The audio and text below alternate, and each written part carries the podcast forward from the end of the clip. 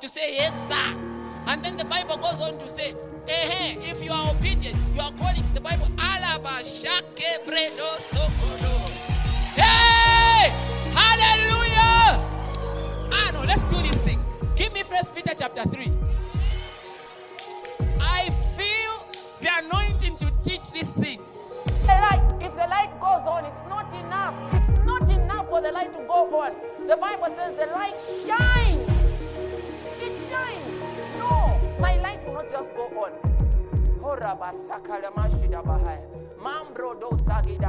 No, my light will not just go on. It's not enough that you cleared. You have to be excellent. Your light, no, no, no. It's, it's not enough that you feel, you. And He has put all things under His side, under His side, at arm's length. Where has He put them?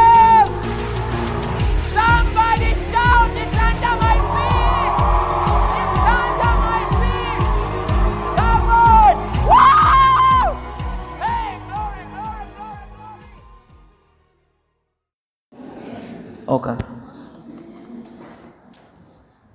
Sure.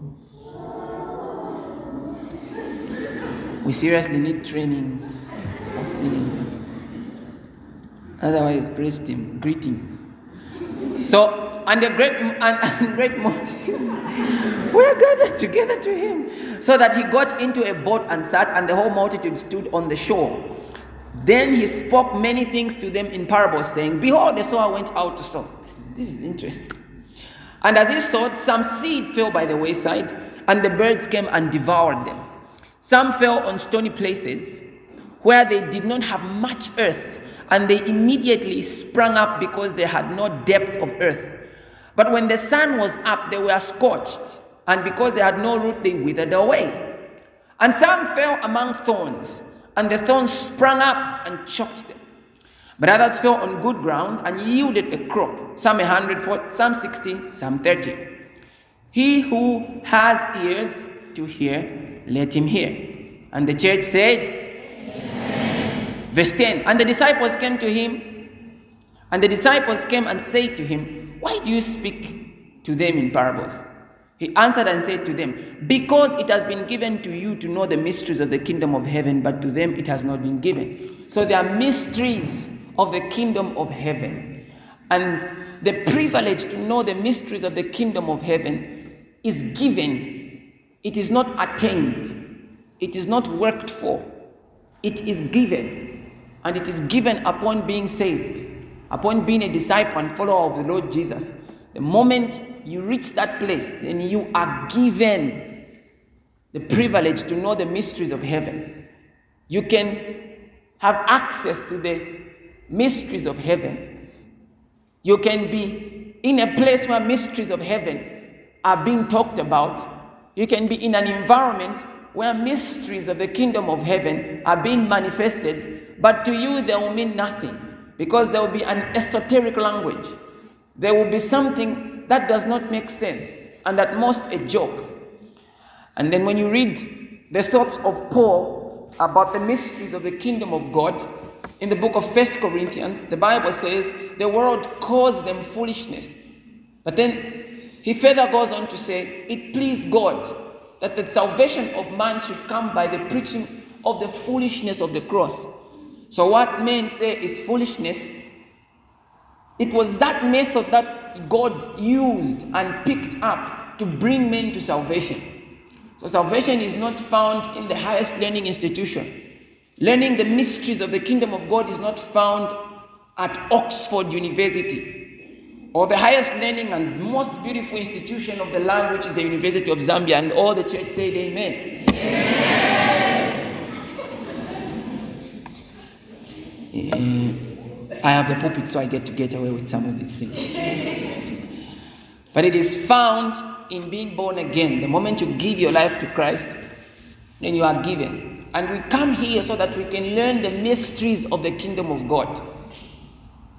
You have to be chosen. The Bible says you are a chosen generation, 1 Peter 2 9, a royal priesthood. You've been picked up. You've been picked not up, most accurately, you've been picked out to have access to some of the deepest mysteries of the kingdom of God. Somebody say, I am so blessed. We jump to verse 18 where the Lord Jesus says, Therefore, hear the parable of the sower. He now begins to interpret the parable. And he says, When anyone hears the word of the kingdom and does not understand it, then the wicked one comes and snatches away what was sown in his heart. This is he who received seed by the wayside. So he said, Birds came and snatched the seed, and people trampled on it. Those people were not people, those birds were not birds. He's saying the enemy, they may come in form of people and metaphorically in form of birds. I'm not saying when you go out, start looking at every bird. It's not the discerning of birds, it's the discernings of spirits. So even owls are just birds. Even cats are just animals. Unless otherwise the Spirit of God shows you something. Because you are afraid of an owl, you are afraid of a cat just because it is black. And yet your best friend is a Satanist. You are not afraid of them. Why? Because what you have is a gift of suspicion and not the gift of discernings of spirits. There is a difference. Somebody shout, I hear you. I hear you.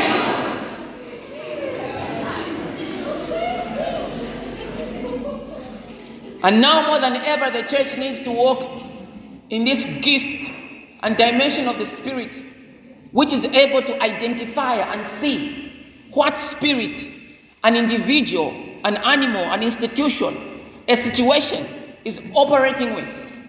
Not every manifestation of words, not every expression of anger, not every hatred that you experience at your workplace is just because of your incompetence or issues. Some of them are moves of the dimensions of the Spirit to bring you into a place they want you to be. And sometimes you can miss God if you are not able to tell by your heart, by the eyes of your spirit, that this is God. You can chase away people that God sends into your life. At the same time, you can embrace the enemy because he himself can transform himself into an angel of light. So now more than ever, we need to come to a place. Sometimes, not every job that is given to you is a blessing from God. Some of them are a response to your desires for money. And so the enemy suggests that you go to a certain place. And the moment you go to that certain place, the enemy knows. The enemy knows that you will find all the wrong people there. The moment you go to that school you desired so greatly beyond the leading of God, then suddenly you meet Bene Shenis and you meet Bene Gumji. And the moment you meet those guys, they expose you to ways and you begin practicing things you never fathomed. So we need to come to a place where we can discern the workings of the enemy, the workings of God, the speakings of mere human beings, the speaking of spirits, the presence of angels. And I speak, I decree and declare that your heart is given and you receive the ability to discern. Shout, I receive somebody. I receive. Our father Abraham saw three men coming, and as he was sitting under a terebinth tree, he said to himself, There's something about those men. And he called them over and he asked that they sit down and they eat with him. He didn't know, but there was just something about them. They looked like men, but they were spirits. One of them was God, two were angels. Some people in Samaria, as Jesus went to them, they chased him, and Jesus wept over them. He said they missed their hour of visitation. This is what makes people miss out on what God is doing in a service like this because you are hearing the word of God being spoken and you are on your phone. And you see, the Bible says the word of God is living and active and sharper than any double edged sword and goes to the dividing line of the spirit and the soul and the joint and the marrow and is the discern of the thoughts and intents of the heart. And verse 13 of Hebrews 4 says, And nothing is hidden before him. The word of God is a him. So as the word of God is coming from the altar and it is coming to you, it's a person, it's got an intelligence, and it will tell you And respect for it, and it will pass you by no matter how much you sing Savior Do not pass me by, pass. Because the word of God and So we are not just telling you to be well behaved when you when we tell you to, to put anything away. We don't want you to miss the blessing. This is why he told the Thessalonians, we thank God that when you received that you did not receive as our message as a message of mere men, but as it is in truth, the message of God, which now because of the way you received it, exercises superhuman strength in you. To exercise superhuman strength in your life? You must pay attention to how you receive it. It matters how you receive it. It matters the positioning of your mind. Someone says, I was in church, but my mind was in the bomb.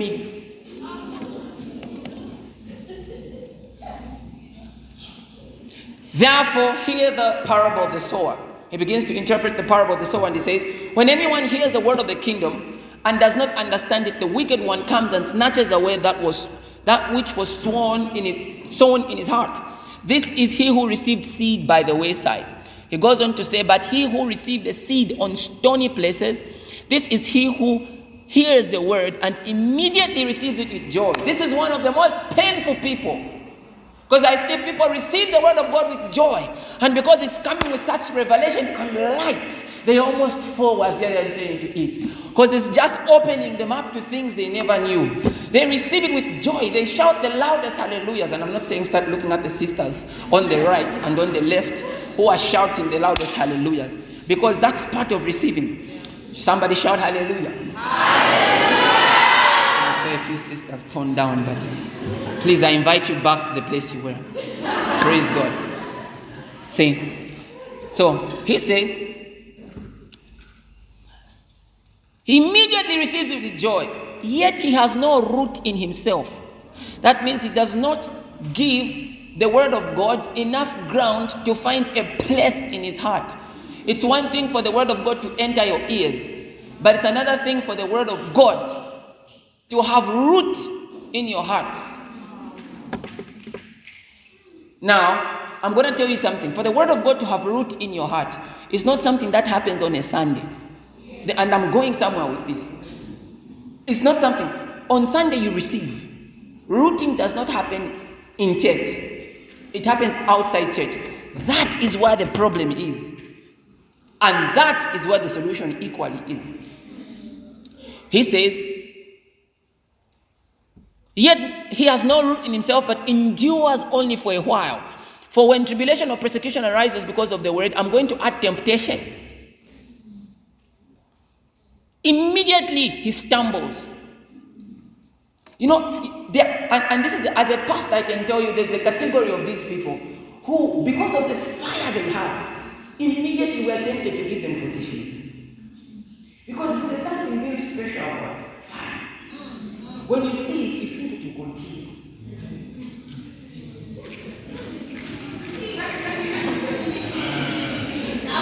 Fire that thing of making you think it's theirs.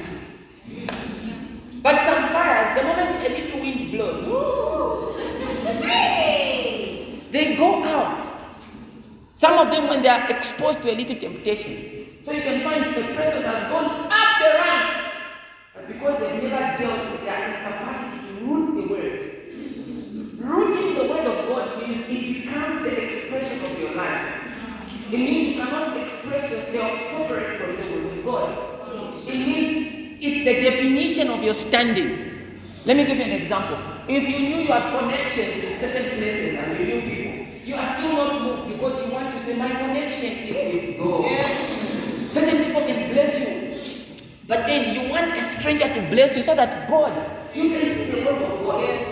And this is how come when some people do not give you what you are looking for, when the connections do not connect you, you get frustrated because you are not looking to God, you are looking to people. Even as the as a pastor was preaching, as I was talking about God is going to bless you, you had your Uncle J. And so when your Uncle J becomes Uncle Y, you stumble because you are frustrated. Somebody said, I was expecting a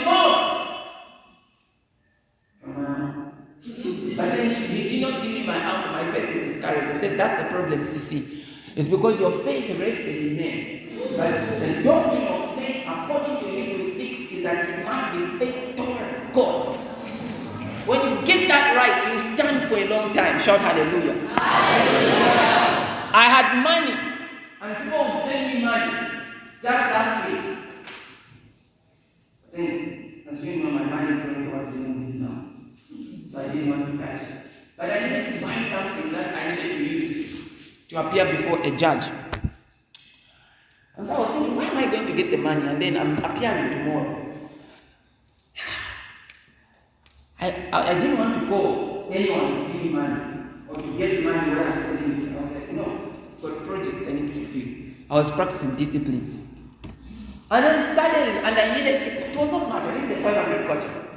And then suddenly, a certain pastor friend of mine called me and said, the Lord told me that you needed 500 and sent me 500. It builds my faith. It builds my faith, and this is not the person who are super close you know?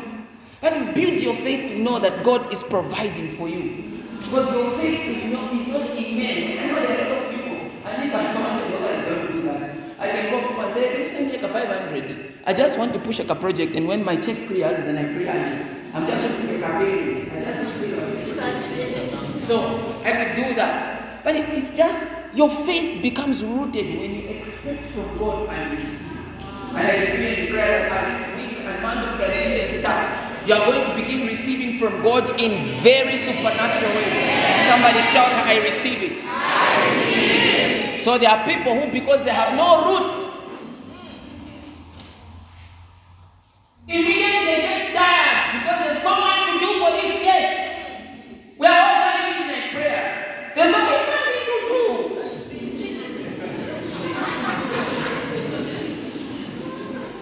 Yet some of us have been at this from 1999. You two years, you are tired. You have no root. You are not built. Anything can move you, even fellow believers. Even God can offend you. Yes! Yes! Ask Jonah. Jonah was offended at God's goodness. You see, God has to be really good. Because if God has to promote you based on your relationship with other people, if God had imagine if God had to consult the owns to bless you.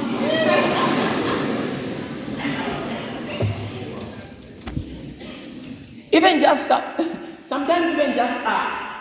I feel God, ah, let me pray about it. If God told me to promote some people, I'll tell you, let me pray about it. That's why sometimes God doesn't consult people. He just does it. God is so good that his goodness can be offensive.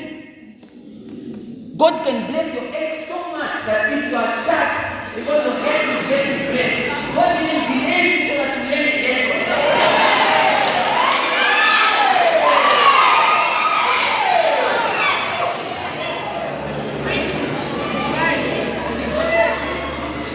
And, and you people, you know A hurry. You, do you know what ancient of days is? You are the one who's going to be taking faith soon. So you are the one who needs to go before God and say, oh, Okay, fine. Help me. You are the one who has to catch up with time. And when you do, that's when God sends first blessing, phase one. Meanwhile, you should have been at blessing phase 50. But because we are holding on to a grudge, and God just kept blessing your case now. Yet the one who you, no, it's not me. I think you're a good person. I just feel I need to put my life in order. I think you deserve better. You know the kind of language. When you people are going your separate ways. Somebody say, Praise God. Praise God. You have no root. That's what I'm trying to say. Somebody say, I have root. I have root. He endures for a little while. A little while can be 10 years. Hmm? Should I, can I find you 30 years from now? Still sitting here and serving God? Serving in your department, inviting people to church, partnering, paying your offerings and tithes.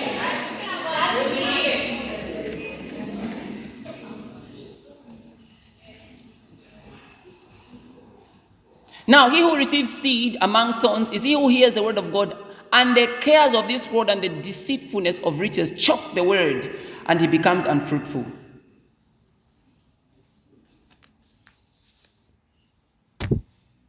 Things that people go through can choke the word. The word is chokeable. There's a place where you are going through something that the word of God does not seem to make sense. Someone tells you the Bible says, ah. But when you heard it, you were happy. But because of what you are going through, suddenly the enemy begins tempting you. Look at that one, look at that one.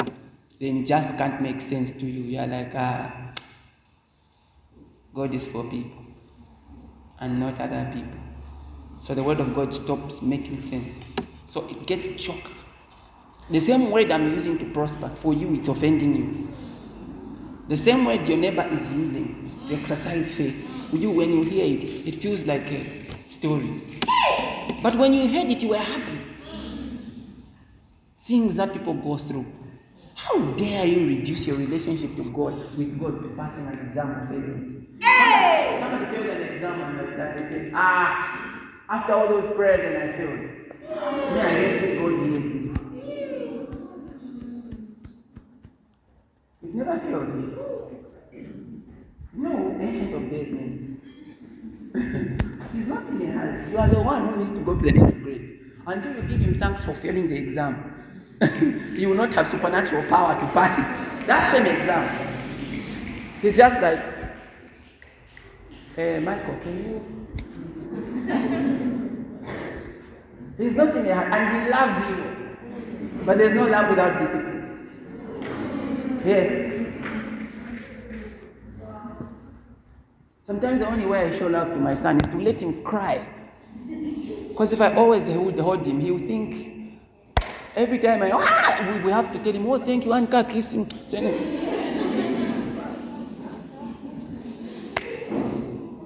It's the only way. The Bible says it disciplines those he loves. So God, you think love is telling you you are cute and giving you flowers. Yet God thinks you giving him thanks when it's painful. That's love. The definition of love in the realm of the spirit may not be at it. It's a strong feeling of affection for someone. You are joking. Somebody said that. Love is a strong feeling of affection. That's good. You should have that.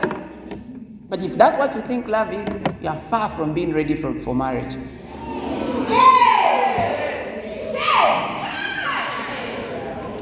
But he who receives seed on the good ground is he who hears the word and understands it. Hallelujah.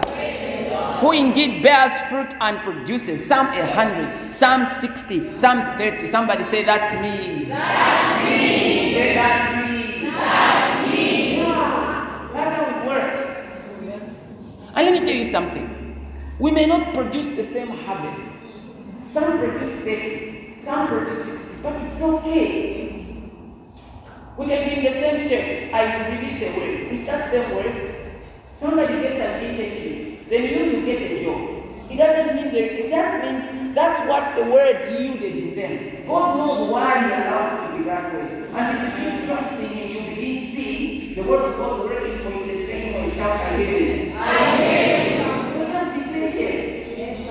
Just be patient. Sometimes you may not finish even the same exam at the same time. Others may not pass, but it's fine. That's why I'm saying, where you reduce your relationship with God, you, I said you never fail. Some of us fail the exam, we get the words of evangelism. It. Exam, it. Was it the exam which died for me? That's what I said in the Greek language.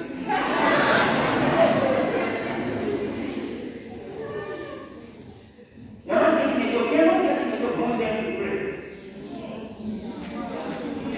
Now you need your whole entire relationship with God on the job. Job, Job, Job. Job, Job. Job, oh, Job. Everything about you is about Job. Your head even looks like a job.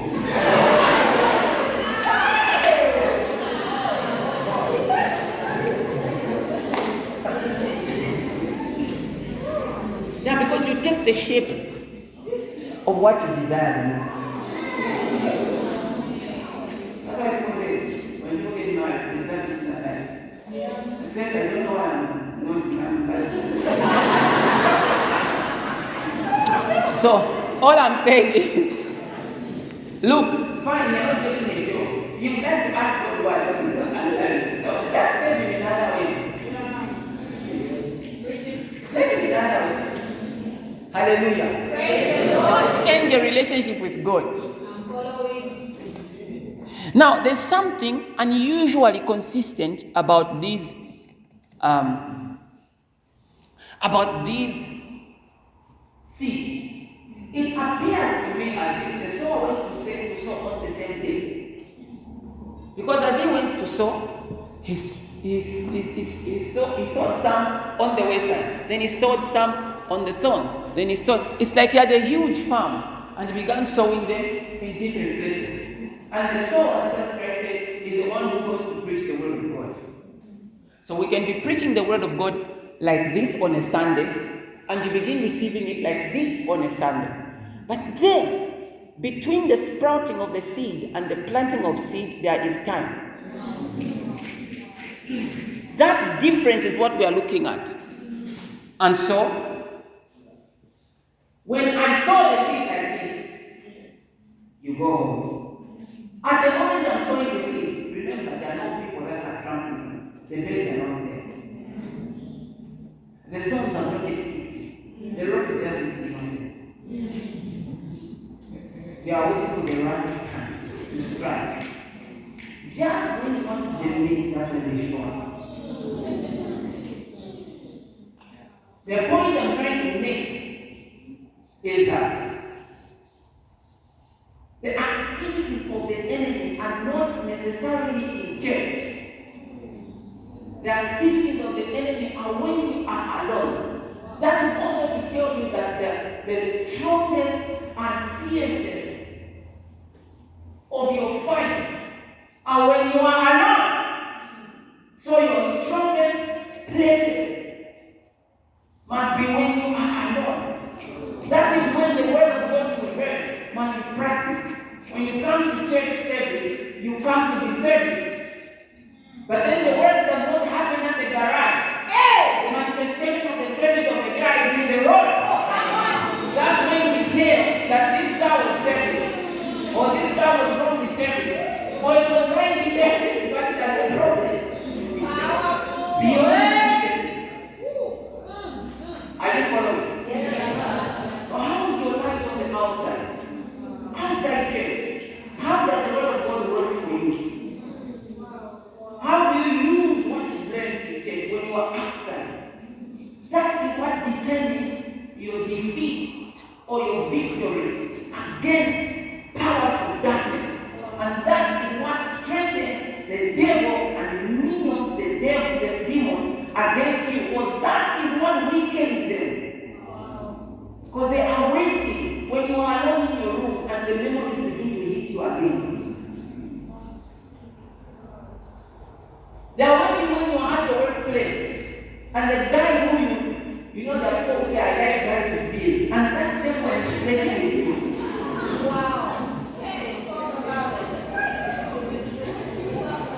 The pastor is not there. The policeman is not there. That is when your battle is, and those are the advantages of the enemy. I want you to look at something. Ephesians chapter number 6, we'll be able to understand it now. Verse 10, the Bible reads, Finally, brethren, be strong in the Lord and the power of his might. Put on the whole armor, the whole armor, in the words of a certain deaconess, the whole entire armor, meaning the full thing. The full thing. The Bible doesn't say put on the armor. It does, the, the Bible doesn't even say put on every bit of it, the whole thing. Do you remember when you started learning fractions? You'd say one whole. Then when you cut it, that's when you'd have fractions. But if it's one whole orange or one whole fritter, it means Everything is there. Nothing has been taken out. Not even one little bit. So when the Bible is telling you not just to put on the armor, but to put on the whole armor. Why? He says, so that you may be able. Otherwise, if you don't put on the whole thing, the enemy will look for which part of the armor is lacking, and that will be his attack point. So he says, put on the whole thing. It just didn't say put put on prayer. That's a part of it, and you find it way down in verse 18. But then there are other armors that you don't use in church, that you use outside in your bedroom, in your dream, at your workplace, in the road. When you meet the person who flirts with you and you feel like you've got a weakness for them, that is where it matters. When you're presented with a lot of money, and it wouldn't hurt to pour out That is when it matters the most. There are people who have a lying tongue. They don't even try. They just say, no, I'm not They remember the Holy Spirit has granted them. Even Satan is sure.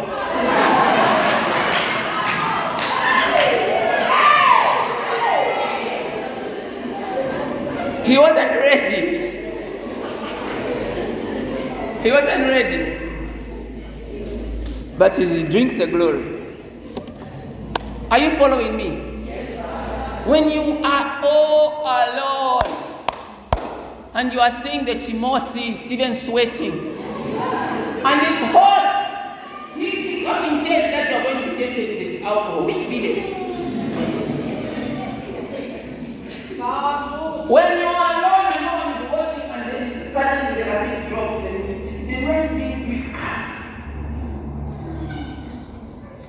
When no one is watching, the lights are off, you took a nap, and all you have is your phone and your bundles.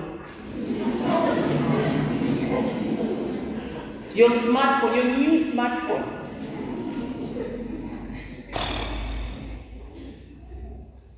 You have to put on the whole thing. The whole thing. That's what he said. He says, put on the whole armor of God that you may be able. You may be able. Otherwise, you will not be able. Because he looks for where it's lacking. He looks for that. Once he finds it, and you see what he wants. What he wants. He doesn't even, sometimes he doesn't even want to, his, because his vision is bigger. He doesn't even want, he doesn't even want you to just step out of the faith. No. He wants you to be both a Christian and a secular person. So that you can be a strange hybrid. Because that way he knows you can be confusing the fellowship. The newer ones will look at your life secretly and say, if you can do that, I can also do that. Because that one has been in, in the kingdom for a long time. So we can also do this. It's, it's just a way of expressing yourself. So we can all cast. So he wants to keep you as his disciple, as his project, so that you can, a little leaven leavens the whole bread. So that slowly other people may come to the knowledge of destruction through you. He's not in a hurry to. He's an immortal spirit. He wait for you. Are you following me? So he says that you may be able to stand against the wiles of the enemy. Then he says, For we wrestle not. Put on the whole armor of God that you may be able to stand against the wiles of the devil. Okay. So remember what I told you that the enemy is looking for the part of your armory which is missing. Then he will strike. He says, so he's he's got wiles. The word wiles comes from a Greek word methodia, from where we get the word. Come on, this, was, this is just for smart people. Where we get the word? Ah, I knew it. So the word methodia is where we get the word method. It says, put on the whole armor that you may be able to stand against the methods of the enemy. The word method is the word methodia from where we get the word method. Twenda na Yesu, twenda na Yesu, twenda na Yesu. The battery surrendered because there's more power than battery power here. I'm joking, don't go tell your, your parents. Ah, kwa taenda. Ah, battery kusalenda so. So I want you to understand this. The word method means, among other things, a particular procedure.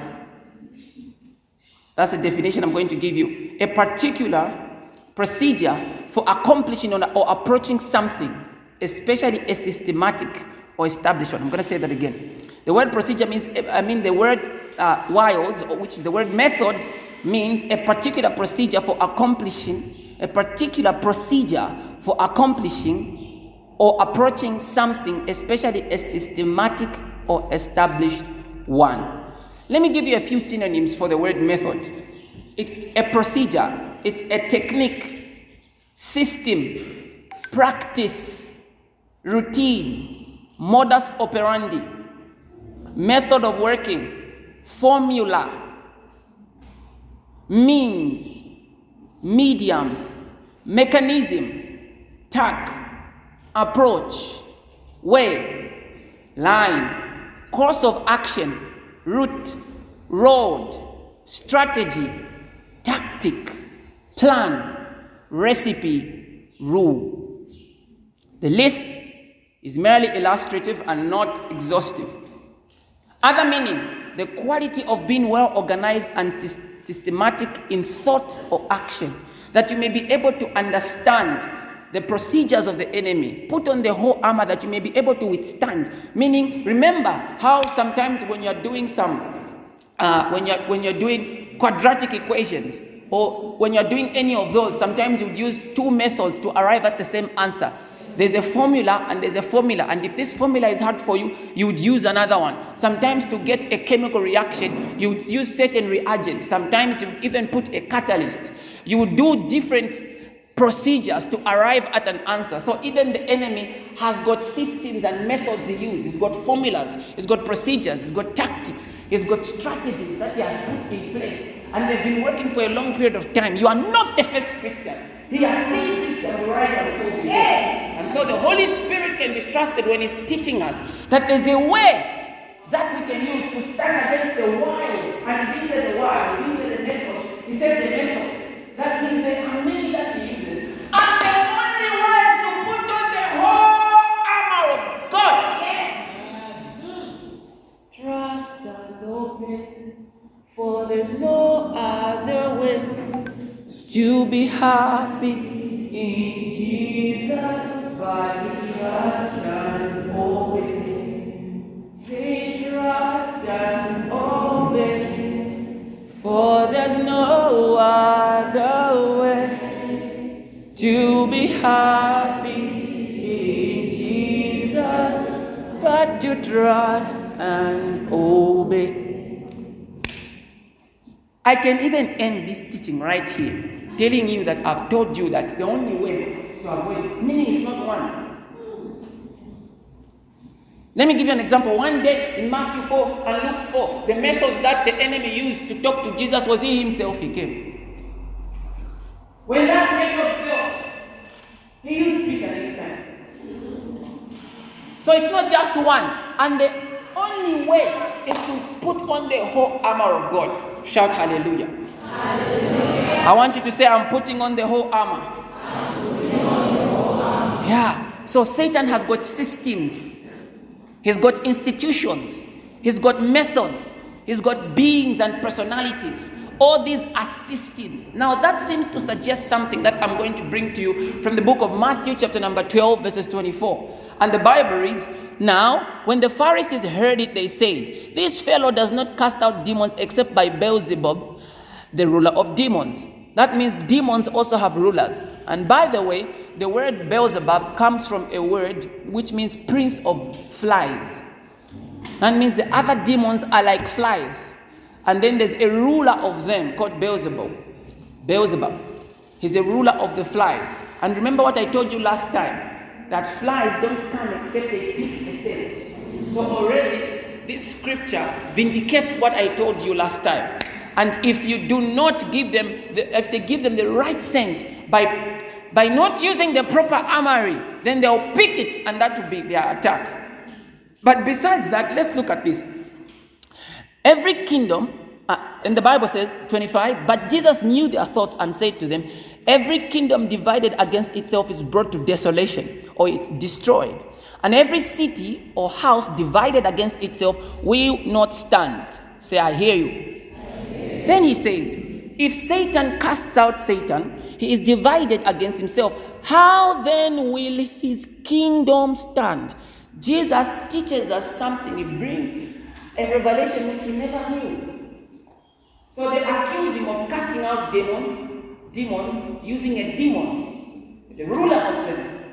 And Jesus says, But you people, you are saying I'm casting out uh, demons using demons. But Satan doesn't do that. Jesus is telling you, you can't have a problem that is brought by Satan and to a witch doctor who's going to use Satan to cast out Satan. Jesus is trying to say, it doesn't happen, it's a trick. Your problem increases. You cannot say, this problem is not okay, it's been around in the family. Let's find out who did this. Somebody died, somebody was alive, somebody did give birth. Then you say, let us go to Baba Brr. Then when you go there, he tells you, it was your uncle. And when he does that, he just introduces a bigger demon. Because Jesus is teaching us a revelation. He says, Satan cannot cast out Satan. You can't go to the source of your problem to seek a solution therefore. Are you out of your Bible? Sometimes people surprise me. That's what he's trying to say. It's a trick. It's a trick. People get a bigger demon or an extra one. They get a bigger problem. Witch doctors are a system of the enemy to increase his affliction on people. Yeah, it seems like it works for a few days. But remember, it's a trick. So it always looks like it's real money. But when you turn, you find the other side is not there. It's printed this side, the other side is a plain paper.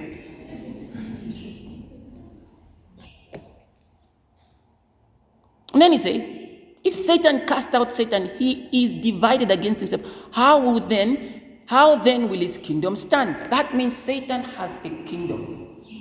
Jesus teaches us something new. Jesus is trying to tell us that Satan does have a kingdom. Are you following me? Now, what is a kingdom or a government? Except we are going to be generally government. Government, the word government is a general word, whether it's democratic or it's monarchical, or it's an oligarchy, or it is a dictatorship, whatever form, it's still a government. But what is a kingdom? It's a politically organized community or major territorial unit having a monarchical form of government headed by a king or a queen. Did you hear that one? Now, it doesn't have to be a king, king or a queen. It can be a president. It can be some ruler. But when we talk about generally the concept of governance, we are saying it's a politically organized community. And That's what a kingdom is defined by two. Okay? A politically organized community or a major territorial unit having a monarchical form of government headed by a king or a queen. But a government can be a politically organized community or a major territorial unit having a monarchical, uh, having uh, maybe uh, we can say uh, a democratic form of government. Okay? We can change these things. So if it's democratic, then it has to be headed by a president. Are you seeing that? And then if it is monarchical, then it has to be headed by a king or a queen. So whether it is a, monarch, a monarchy or whether it is uh, a democracy, it is still a form of governance. Are you listening to me?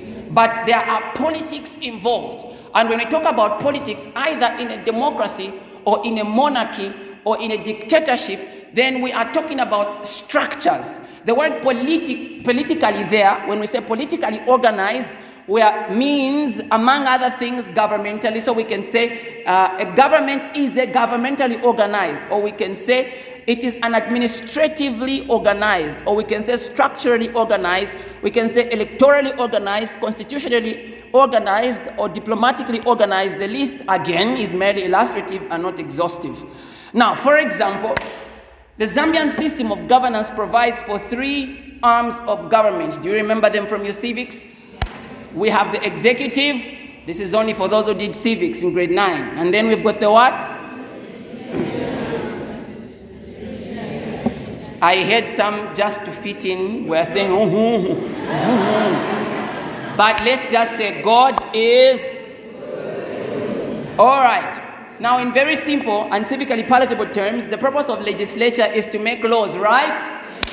Let's agree. The purpose of the executive is to enforce the laws, right? Yes, and to create policy, right?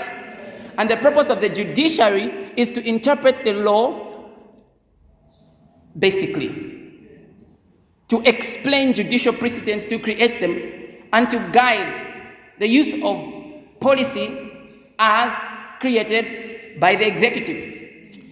Okay?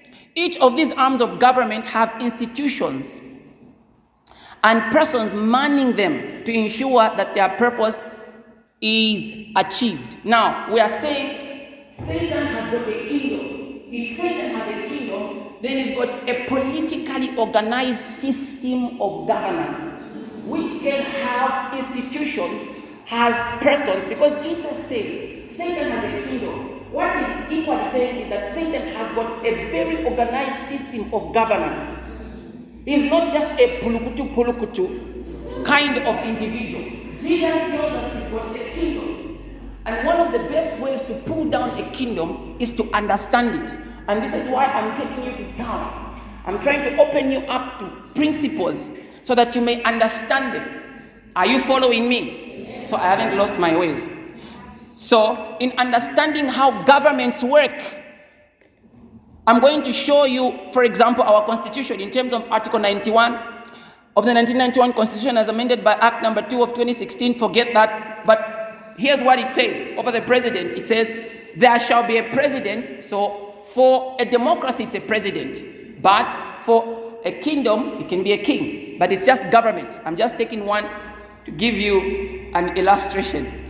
There shall be a president of the republic who shall be head of state and government and commander in chief of defense or armed forces. You see, so that's the president. Our president is the commander in chief of armed forces, he's the head of the executive and government. So, when we're talking about the king, the king is the one who's the commander in chief of armed forces and is head of government.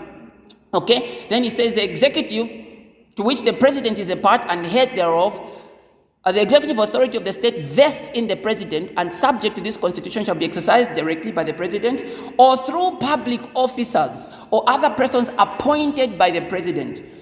Article 92 states the president shall perform with dignity, leadership, and integrity. That's for our human president, the acts that are necessary and expedient for or reasonably incidental to the exercise of the executive authority without limiting the other provisions of this constitution the president shall now these are some of the powers of the president. Number one appoint ambassadors. So if you find an ambassador it was the president who appointed him. By the way the same uh, the same constitution provides that the president can hire and fire at any time at will the people that he so he can hire anytime the people that he makes. But imagine the powers that ambassadors have. Imagine the powers that high commissioners have. Imagine the functions that they do.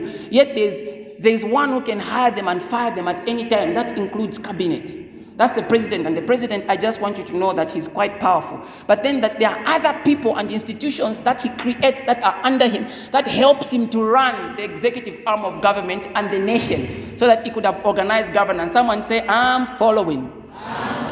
So without limiting, appoint ambassadors, high commissioners, plenipotentiaries, diplomatic representatives, consuls, receive and accredit foreign ambassadors, high commissioners, uh, plenipotentiaries, diplomatic representatives, consuls, and heads of international organizations negotiate, these are the powers of the president, negotiate and sign international agreements and treaties, and subject to the approval of the National Assembly, ratify or accede to international agreements and treaties. The other responsibilities or powers of the president include establish and merge and dissolve government ministries. So if he says there's going to be a government of fishing, the president can create it and bring all the money there. He has those powers under the constitution which gives you the right to life. It's the same institution, the same constitution that gives him power to create any ministry feels fit without necessarily even being questioned. Yes.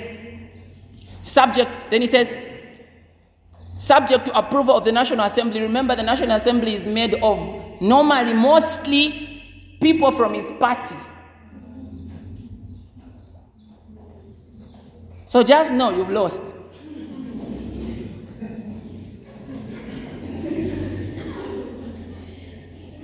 Appoint persons as are required by this constitution or any other law to be appointed by the president.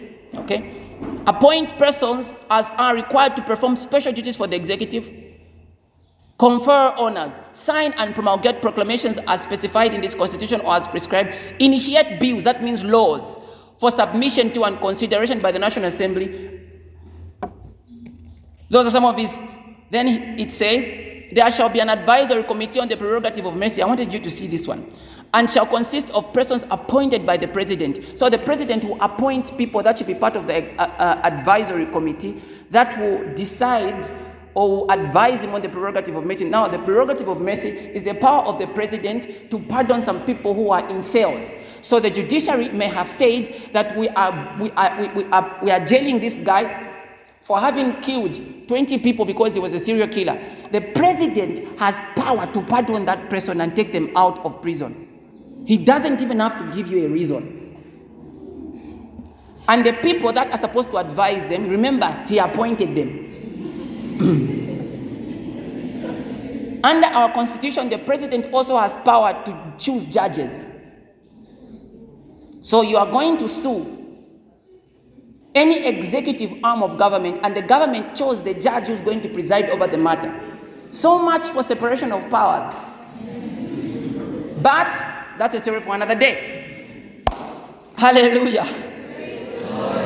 So there are all these people. As, as, as, as per Article 97 of the Constitution, the President may, on the advice of the advisory committee, conditionally or unconditionally pardon a person convicted of an offense. By the way, the President has got immunity against civil and criminal proceedings. That means you cannot sue the President. No matter what he does, even in his private capacity, whilst he holds the office of a President, he cannot be sued. You just cry.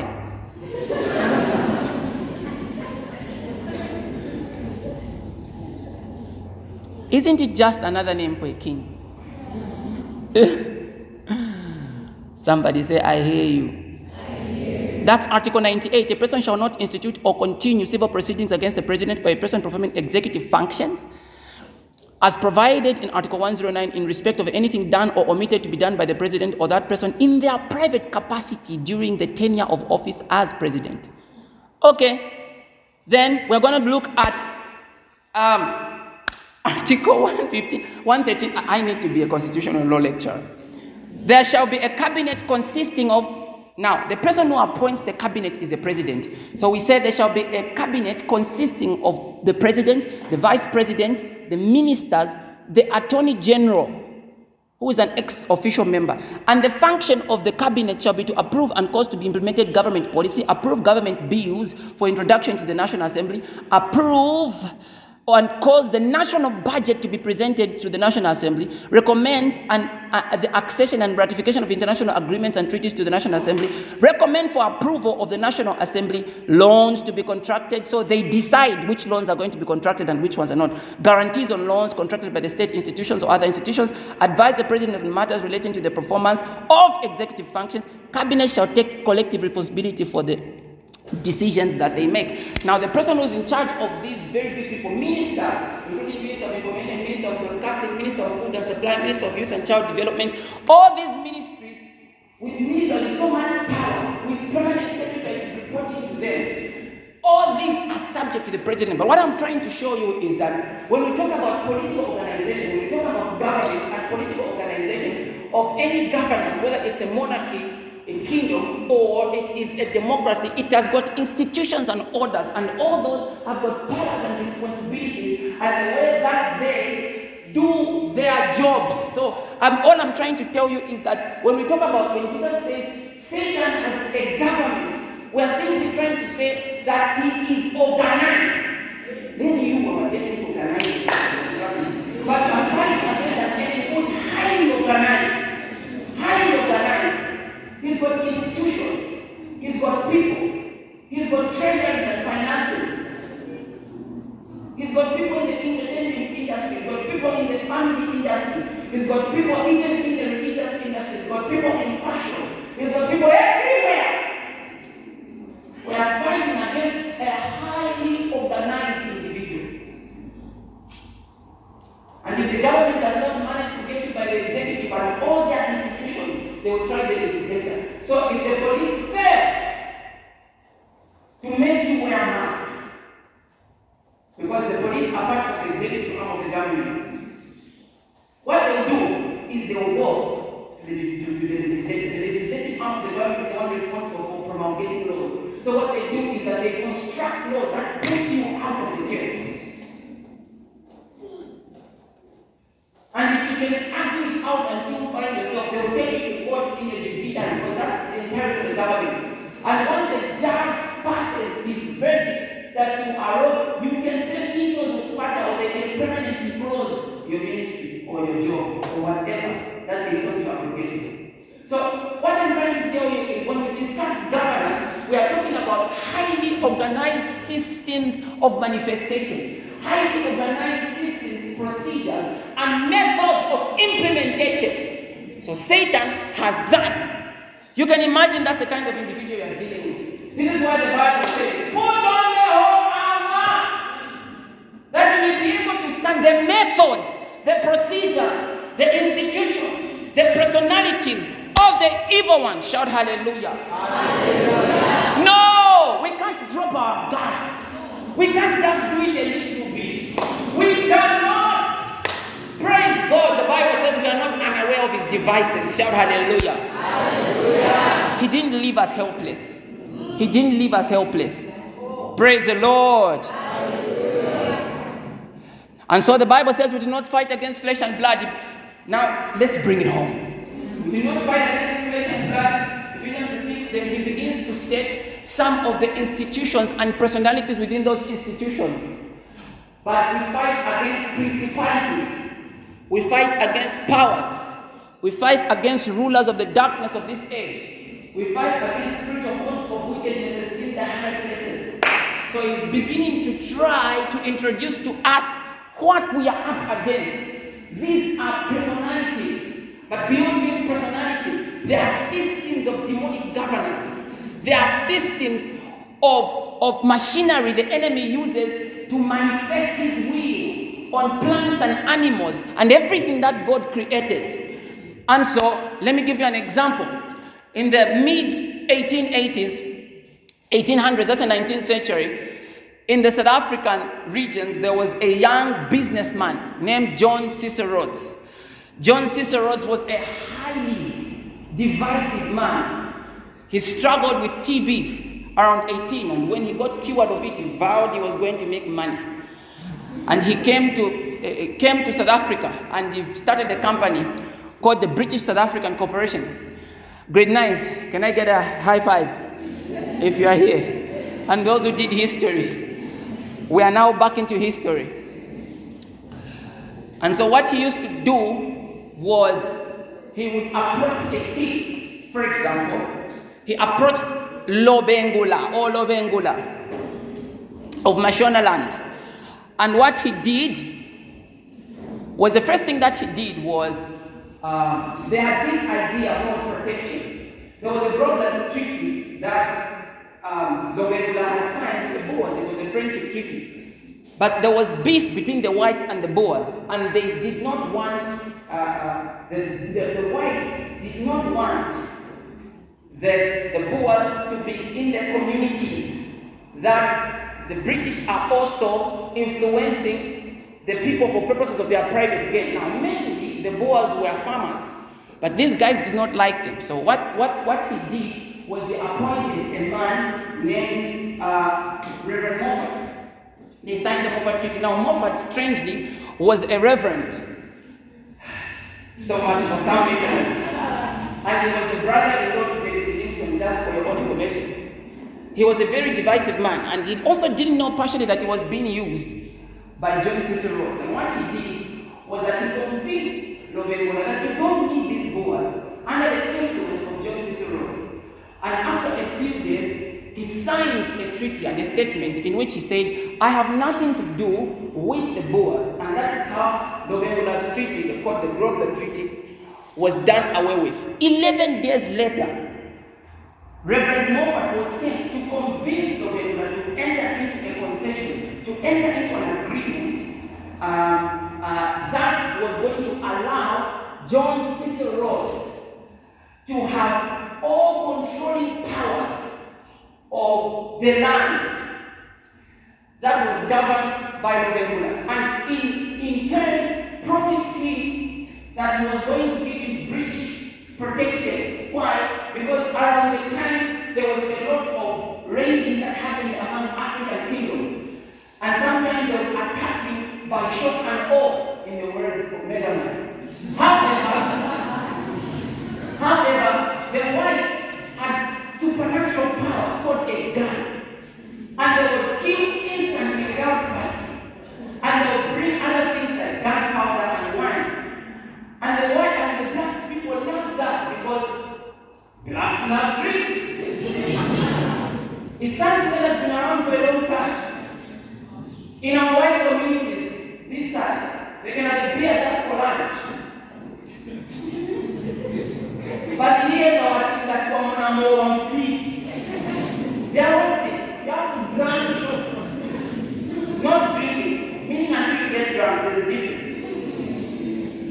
sometimes drinking from the fridge is not enough. Ufunika kuenda Mungu. Not just uh, drink from the fridge. And I cannot be saying to drink out. I'm just telling you that even if you see there are different levels, you have a problem. And so uh, they sent a man called Raj, and they signed a concession which, unbeknown to King Lobengula, gave the Britons or the British Empire exclusive right to his land. To the extent that he realized later, King Lobengula, that he couldn't even control his international politics. He couldn't even enter into deals or agree or discuss how he's going to run his kingdom with other people without involving the Britons. And so he realized he was tricked. This is the function of principalities. When we talk about principalities in the Bible, these are spirits, institutions, and powers that are headed by, I believe, a fallen angel called a principality.